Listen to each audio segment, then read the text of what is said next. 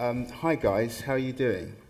Um, it's good to see you. Wow, what a morning. Doesn't Stephen speak fast?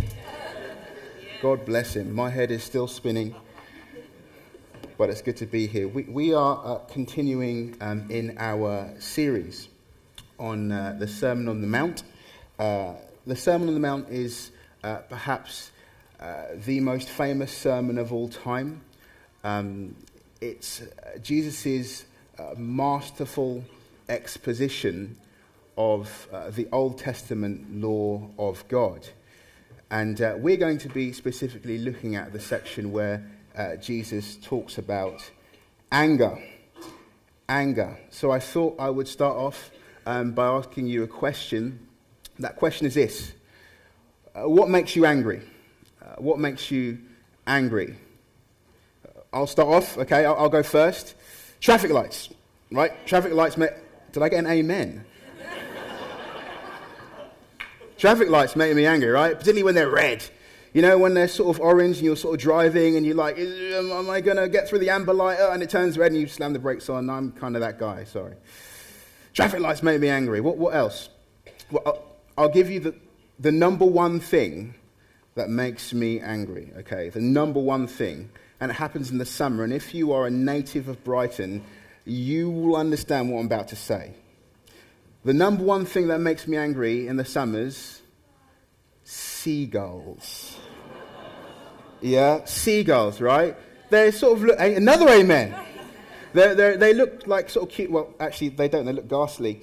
Um, but they're, they're weird, right? If, if you live in Brighton, you would have been woken up at some time at five in the morning to the sound of a seagull party. And like, there's like 20 of them on your drive or 20 of them in the car park, and like, no one knows what they're saying, no one knows what they're doing, but they're having a good time doing and saying it. And it's like, it's so annoying. And, then, and seagulls are known to, uh, if you go to Brighton Pier, swoop down like pterodactyls and, and steal uh, ice creams from little children's hands. So they're little thieves as well. And don't you dare try and wash your car in the summer. Don't you dare. Right? Right? So you're there Saturday afternoon, you think, do you know what, I'm going to wash my car. You get out, you wash it.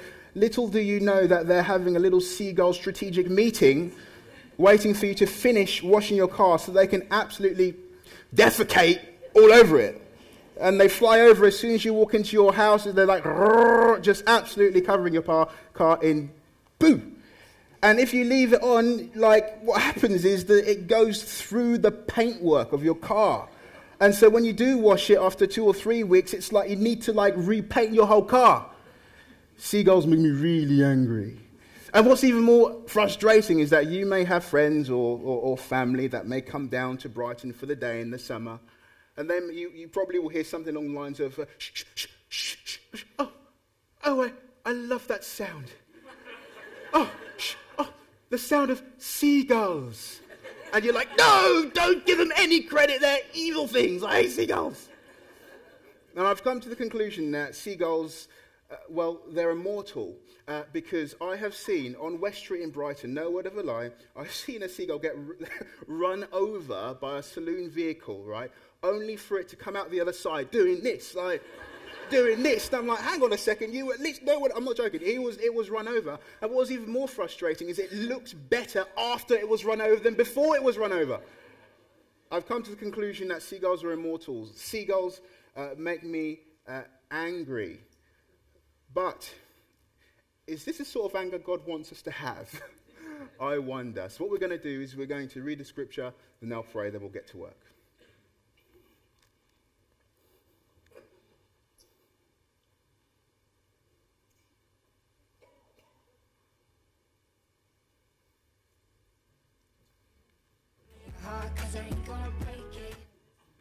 Liable to judgment. But I say to you that everyone who is angry with his brother will be liable to judgment. Whoever insults his brother will be liable to the council, and whoever says, You fool, will be liable to the hell of fire. So if you are offering your gift at the altar, and there remember that your brother has something against you, leave your gift there before the altar and go. First be reconciled to your brother, and then come and offer your gift.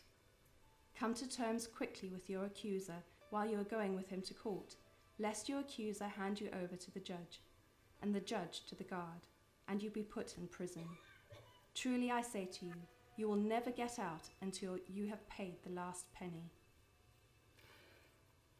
Father God, we just, we just ask now for um, your Holy Spirit. We've heard about his activity already.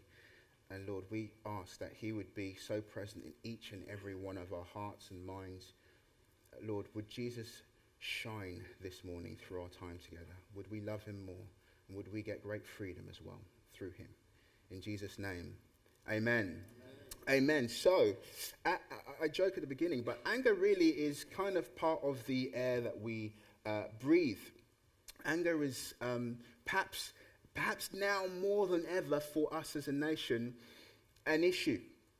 Um, there's lots of anger everywhere. There's, there's anger from left winged leaning people, there's anger from right winged leaning people, there's anger at politicians, there's anger at big multinational corporations. Uh, there's lots of anger in music, drill music, certain kinds of trap music, going right to the other side of the genres, metal, lots of anger in music. Uh, there's anger in sport. Uh, a few weeks ago, there's a footballer called Jack Grealish. He plays for Aston Villa. There was a fan that sort of broke free from the stewards, ran onto the pitch, and punched him in the face. Uh, lots of anger in sport. Uh, Twitter, uh, the place where you are able to post a picture of your cat and be threatened with death. Uh, lots of anger on uh, social media channels like that. Anger from extremists. Even the last week, I'm sure you would have seen the horrendous uh, scenes happening in New Zealand. And, and, not, just, not just in New Zealand, over the last number of years, the terrorist atrocities that we have seen. Lots of hate, lots of anger. So, anger, as I say, more than ever for us as a nation is really, it's really the air we breathe. Uh, but anger isn't a new phenomenon. It's not new. Anger is old. Uh, anger has been with us since the uh, very beginning. If we go back to our first parents, Adam and Eve, they had a son called Cain, a son called Abel. Uh, Cain hated Abel. Cain murdered Abel. Uh, therefore, anger really has been with us again from the beginning. It's part of uh, our human DNA and our fallen uh, human DNA. But why? Why do we get angry? Why do we get angry at all? Is it, is it like just a chemical reaction in our sort of brains that just happens and we just fly off the handle? Why? Well, the reality is this that anger isn't unique to humans. Uh, animals can get angry.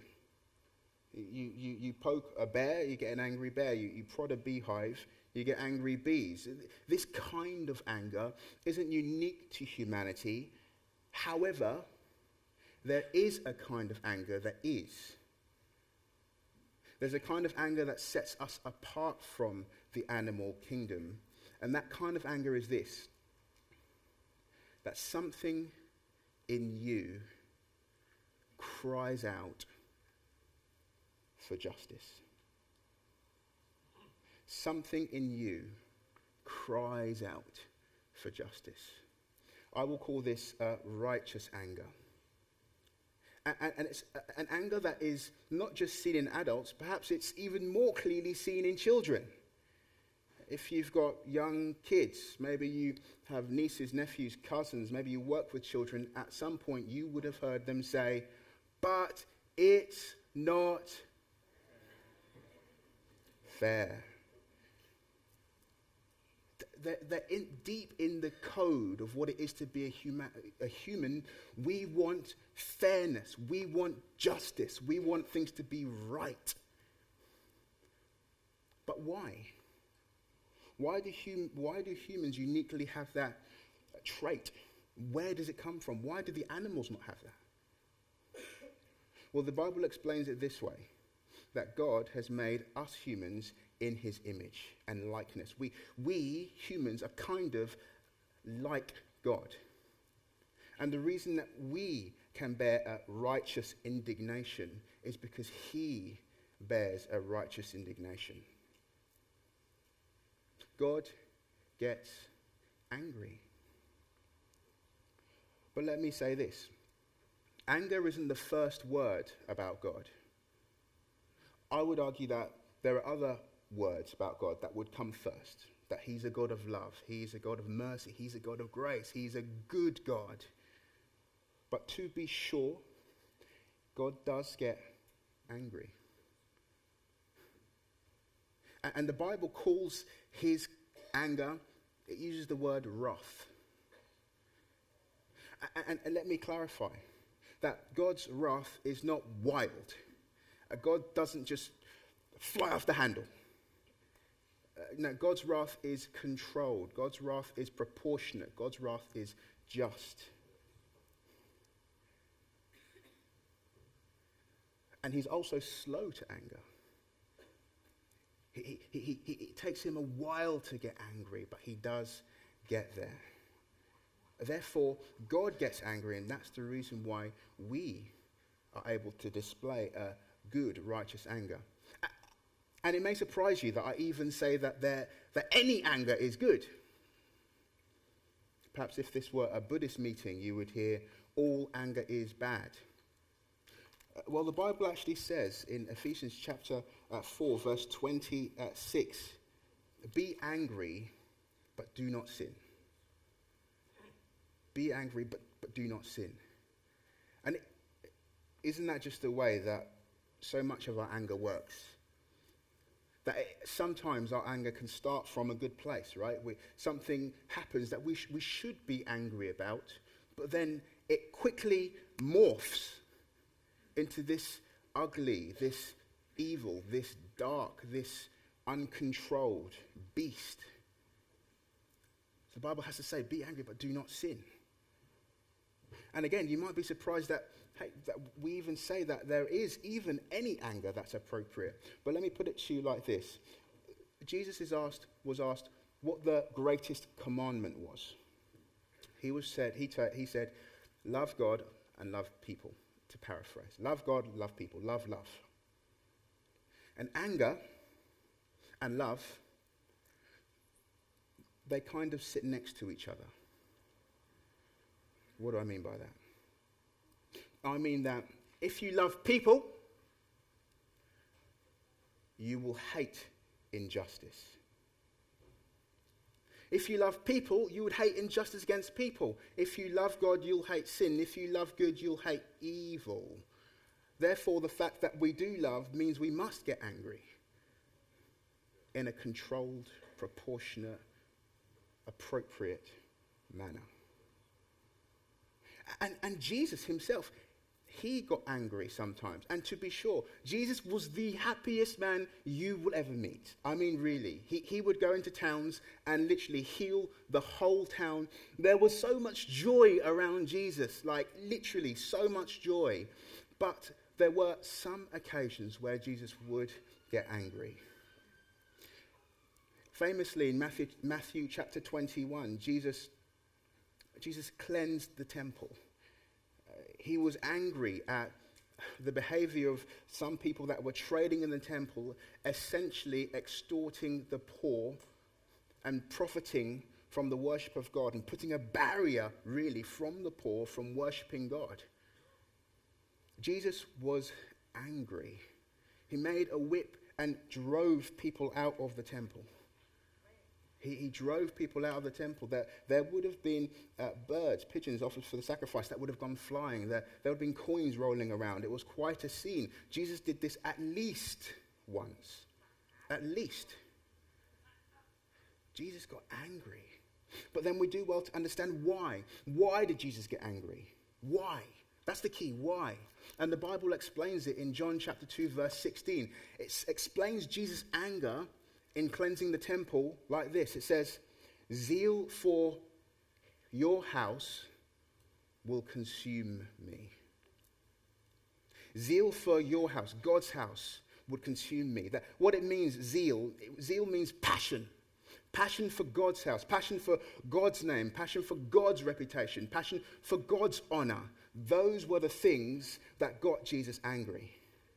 when, when ultimately that was being profaned. Jesus didn't get angry when he lost his keys. He got angry when his father's glory was being dragged through the dirt. That's when he got angry. And, and so, Jesus didn't get angry at the things that we get angry at. And the things that typically we get angry at fall into one of three categories. If you've ever been unrighteously angry, angry in the wrong way, it would fall into one of these three categories. Either your honor has been insulted, things don't go your way, or you've been stolen from. If you've ever been angry in a bad way and an unhelpful way, it would fall into one of those three categories. So Jesus isn't here in the scripture that we read, isn't so much talking about the good anger, the healthy, appropriate, proportionate anger, but he's talking about the unrighteous anger. And let me say this. Uh, perhaps you are here today and you think, you know what, I don't really struggle with anger. Perhaps your struggle is not so much that you fly off the handle. Good. But perhaps your struggle is the other side. Perhaps your struggle is that you don't get angry at all. Perhaps there are situations that God has put you around to that you might take responsibility for situations of injustice where people are being affected, where perhaps even laws are being broken, that God wants you to get angry and say, No, that is not good enough. Stop it. That's not right. So, all of us, we all have something to learn, whether we fall to the right or whether we fall to the left. So, Jesus is talking about the unrighteous anger here, not the righteous type of anger. And he, he says this ultimately, he's saying that if you have anger in your heart before God, there's an eternal penalty. This is what it says. You have heard that it was said to those of old, You shall not murder, and whoever murders will be liable to judgment. But I say to you that everyone who is angry with his brother will be liable to judgment. Whoever insults his brother will be liable to the council and whoever says you fool will be liable to the hell of fire. What Jesus is doing here is he's quoting from the Ten Commandments, do not murder, which is in Exodus chapter 20, and he's explaining that you've heard this from the Ten Commandments, or you, you, you, you believe this is how it should be, but actually, the, the, the, what it means, the heart behind that commandment, thou shalt not murder, is much deeper that even if you have anger in your heart before God, it's as murder. Jesus is saying the same sickness that is present in murder is the same sickness that's present when you're angry with someone. Jesus is saying that murder is a pound, and anger are the pennies that make the pound. Enough pennies, you make a pound. But it's the same currency, it's the same stuff. And then and Jesus goes into three sets of two. Jesus says this He says, anger, anger leads to the judgment, insults lead to the council, and calling someone a fool leads to the hell of fire. Uh, some of your translations will say, instead of fool, raca. Raca. It just means empty head, it means fool, it means idiot. What's he saying? Jesus is essentially saying the same thing just three times. He's saying, if there's anger in your heart before God, there's a punishment, and the punishment is an eternal punishment. So the words of Jesus here are, they're, they're sobering, and we do well to consider them. So I ask you this how are you doing with anger? How are you doing with it? How are you doing with, how are you behind the wheel? I mean, really, what are you like behind the wheel? What, what, do you, what do you do if someone cuts you up? How do you speak about other road users? What do you mutter under your breath? God cares about that. God cares about the heart. Well, how about this one? How are you with politics? Now more than ever. how do you speak to those that disagree with your political viewpoint?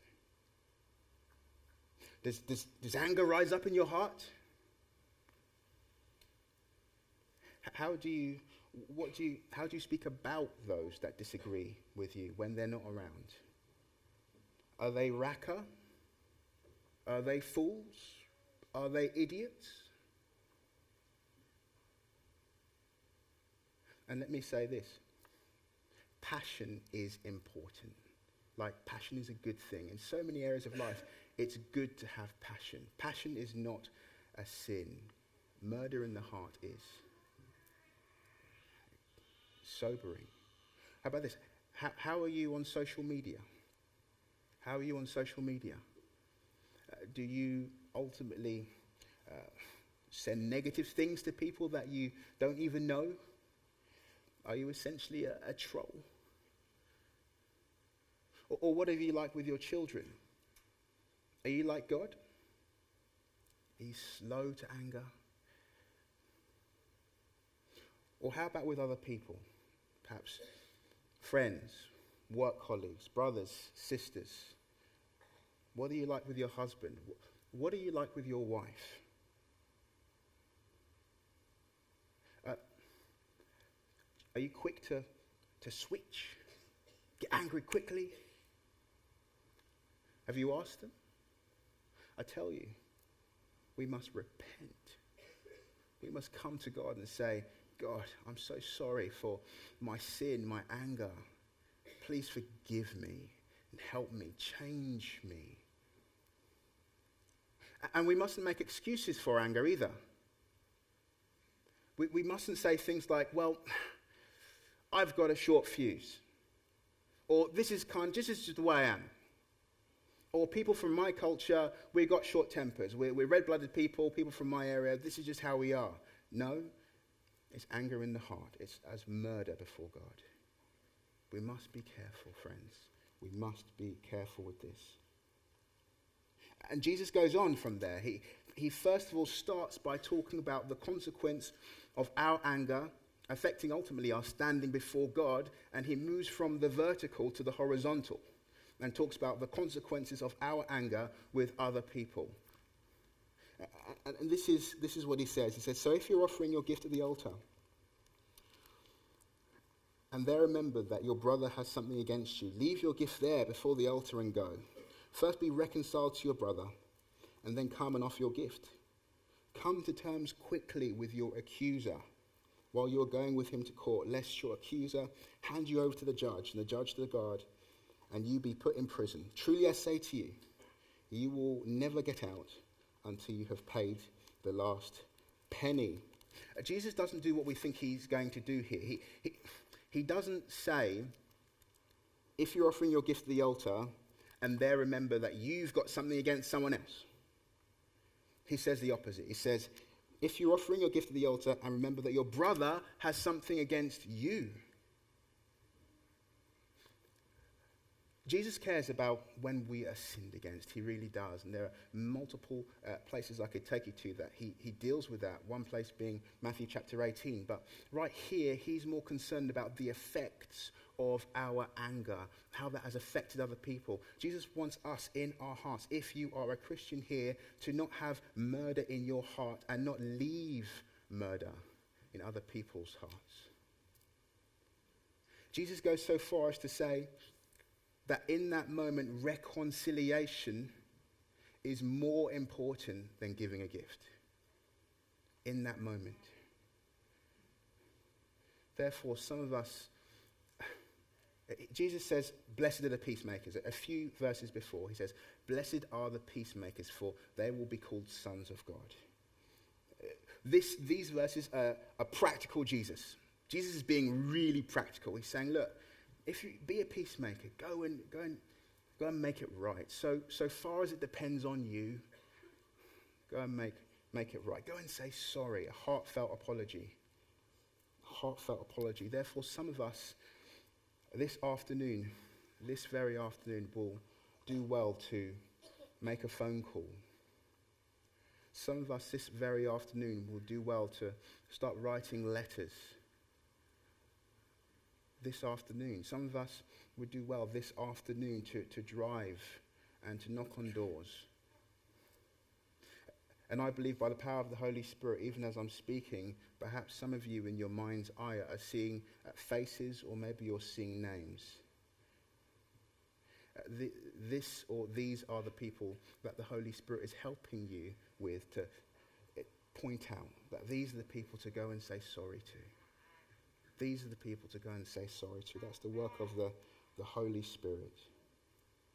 But you might say this, but I was wrong too. I, I was hurt. They, they did, yeah, maybe I shouldn't have said that. Maybe I shouldn't have done that. But, but do you know what they did to me? I only did it because they did it first. They hurt me. Maybe so. Maybe so. Nevertheless, friends, come to terms with your accuser. Come to terms with your accuser. If you're a Christian here, you know a God that came to terms with you. You know a God that is a God of grace, a God that is a God of compassion, that sent his son Jesus to an undeserving and ill deserving people. If you're a Christian here, it's become part of your DNA, it's become part of who you are to take steps to say no. I'm going to forgive this person and I'm going to say sorry, even if you feel they don't deserve it. Even if you feel they don't deserve it. You, you must understand that vengeance, vengeance is not yours. Vengeance is not mine. Vengeance is his. He is the judge. He knows how to appropriately repay in his own time in the appropriate way. And that takes that takes faith. That does take faith. But we must be peacemakers. We must entrust ourselves to the one who judges justly. We really must. And you might say, that's a bit strong. That's a bit strong, Toby. Are, are, we, are we going to glaze over what Jesus says? He says some really strong things. Like, he says, whoever says you fall will be liable to the hell of fire. We're not going to talk about that? We are. And this is, this is the reality that God is many things, but one of the things God is, is a judge. He's a judge. And just like a, a human judge in a human court, if there was someone, let's say, who had murdered, and there was an appropriate penalty enshrined in law, uh, the judge needs to administer that. He needs to say, well, this is the penalty. If the judge were to say, do you know what, they've pleaded guilty, there's a penalty enshrined in law, but do you know what, let's just let him off or let her off, you and I would say, that's not right, that's not just. This judge is evil, he's not fit to be a judge. Why? Because we cry out for justice. Therefore, we, we cannot cry out for justice, and we do, and it's a good thing. We cannot cry out for justice ourselves but then when God cries out for justice, say, no, no, no, not you. No, no, we can. We're allowed to cry out for justice, but you can't. No, no, the reason we can is because he does. And sin against an infinitely wonderful, infinitely holy God is an eternal separation as the punishment from this wonderful God. But then you may say, well, hang on a second, Toby, I've not killed anyone. Like, I'm a good person. I've not murdered anyone. Why, why would God be angry with me? Why would I be an enemy of God? Me? I'm a good person. Why would I be? I haven't murdered anyone. My friend, this is the exact reason Jesus says these things. But I say to you, whoever is angry with his brother will be liable to judgment. Whoever insults his brother will be liable to the council. Whoever says you fool will be liable to the hell of fire. Don't you see? The standard is not, I haven't murdered anyone. The standard is heart perfection. It's an impossible standard. God's standard is impossible. None of us can fulfill it, no matter how good we think we are. There was only one person who was ever able to fulfill it and that's Jesus. And when we look at Jesus' heart, we find something remarkable. the three areas that we stumble with in terms of anger when our honor is insulted. Well, when we look at Jesus, was Jesus' honor insulted? Well, at the cross, Jesus was stripped naked. He was beaten. They pulled the hairs out of his beard. He was spat on. Jesus' honor was insulted. Yet at the cross, Jesus had no anger in his heart. What about when things don't go our way? Did things go Jesus' way? Well, in a sense, no, they didn't. He was crucified for sin. And as he was being crucified, there was no anger in his heart. Was Jesus stolen from? Well, well, ultimately, the greatest theft happened with Jesus. Jesus' life was stolen from him. And there was no anger in his heart. On the contrary, on the cross, as Jesus is there bleeding and dying for sin, he, he says this Father, forgive them. They know not what they do. In Jesus' heart was love. Overwhelming, overflowing love, even as he is dying. There's no one like Jesus. Jesus was all about his Father's glory, his Father's honor, his Father's name. And Jesus, Jesus trusted Jesus trusted that if he would be zealous for his father's house and zealous for his father's name, that his father would take care of his name. He didn't need to be angry about it. He didn't need to say, Oh, how dare you say that about me? Or, what, you, what did you say to me? He didn't need to do that. He didn't get angry for the reasons that we got angry. And he trusted that him being zealous for his father's name, his father would take care of his name. And boy, has he. God the Father has lifted Jesus up. He's given him the name above every other name. At the name of Jesus, every knee will bow. That's what Jesus has done. That's what he's won. Because he didn't consider equality with God as something to be grasped. He didn't say, No, I'm, this, I'm God, I'm God. Don't speak to me like that. No, no, no. He, he was able to just put that to the side, to, to say, Do you know what? I'm not going to get angry about that. I'll be about his name and his fame. And, and, and what happens is, if you believe in that through faith, if you believe in this, which is called the gospel, the good news of Jesus Christ, this perfect law fulfilling record is given to you for free forever. It becomes yours. You no longer have to think, oh gosh, I need to please God by um, and trying to get into heaven by being really, really good. I'm a good person. Come on, come on. You don't need to do that. You can quit because you will fail. The only person that was able ever able, uniquely qualified to do that was Jesus Christ. And by believing in him, he, gives you his righteousness. He takes away your sin. At the cross, Jesus absorbed the wrath of God, the wrath that was due to me, the wrath that was due to you, the appropriate holy wrath of God. Jesus drank the cup, and there is no more anger left to you if you believe in Jesus. It would be unjust for God to punish you at the end of time because he's already punished his son in your place. This is the good news. Jesus, Jesus gives you this impossible criteria. Have you ever been angry in your heart once? Yes? Okay, eternal penalty. It's impossible, but then he does it himself and gives it to you. And, and, and, and the knowledge of this and, and the belief of this and the, the, the love of this truth is the fuel, along with the Holy Spirit, to make progress with your anger. You'd be able to say, actually, do you know what? I'm choosing, I'm not going to get angry about that. I, like, they said that to me or that about me. Well, I actually have more of a passion for Jesus and his house. You begin to be able to make decisions, say, no, I'm not going to get angry about that because of what Jesus has done. To earn your salvation? No, you could never. But as a proof, as result, as evidence that Jesus has given you his perfect righteousness and standing in the courts of heaven. You're able to not be worried about your own name and, and, and, be more, more concerned about uh, Jesus' name and trust that God will take care of your name and trust promises like these three promises.